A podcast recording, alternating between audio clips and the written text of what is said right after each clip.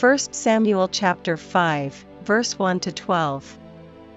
And the Philistines took the ark of God, and brought it from Ebenezer unto Ashdod. When the Philistines took the ark of God, they brought it into the house of Dagon, and set it by Dagon. And when they of Ashdod arose early on the morrow, behold, Dagon was fallen upon his face to the earth before the ark of the Lord. And they took Dagon, and set him in his place again.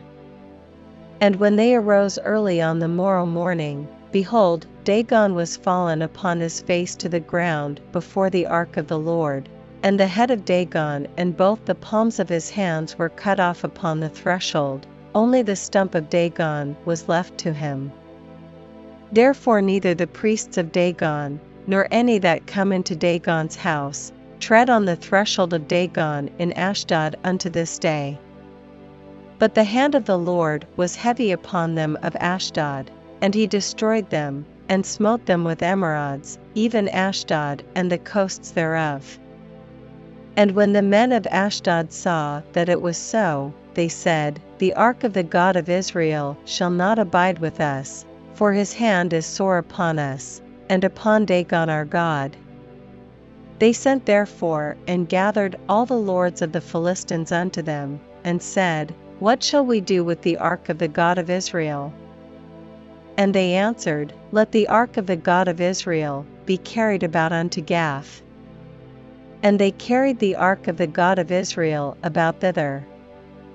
And it was so, that, after they had carried it about, the hand of the Lord was against the city with a very great destruction, and he smote the men of the city, both small and great, and they had emerods in their secret parts. Therefore they sent the ark of God to Ekron.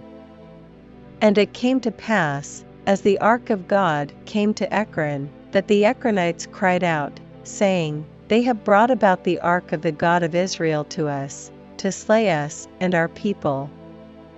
So they sent and gathered together all the lords of the Philistines, and said, Send away the ark of the God of Israel, and let it go again to his own place, that it slay us not, and our people, for there was a deadly destruction throughout all the city, the hand of God was very heavy there.